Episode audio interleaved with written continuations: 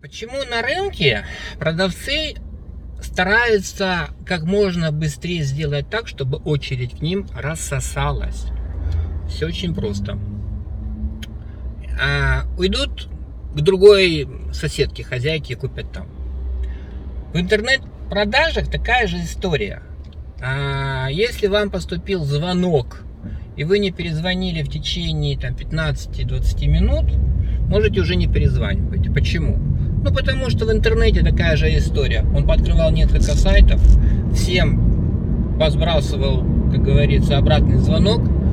И кто первый перезвонил из интернет-продавцов, того и тапки.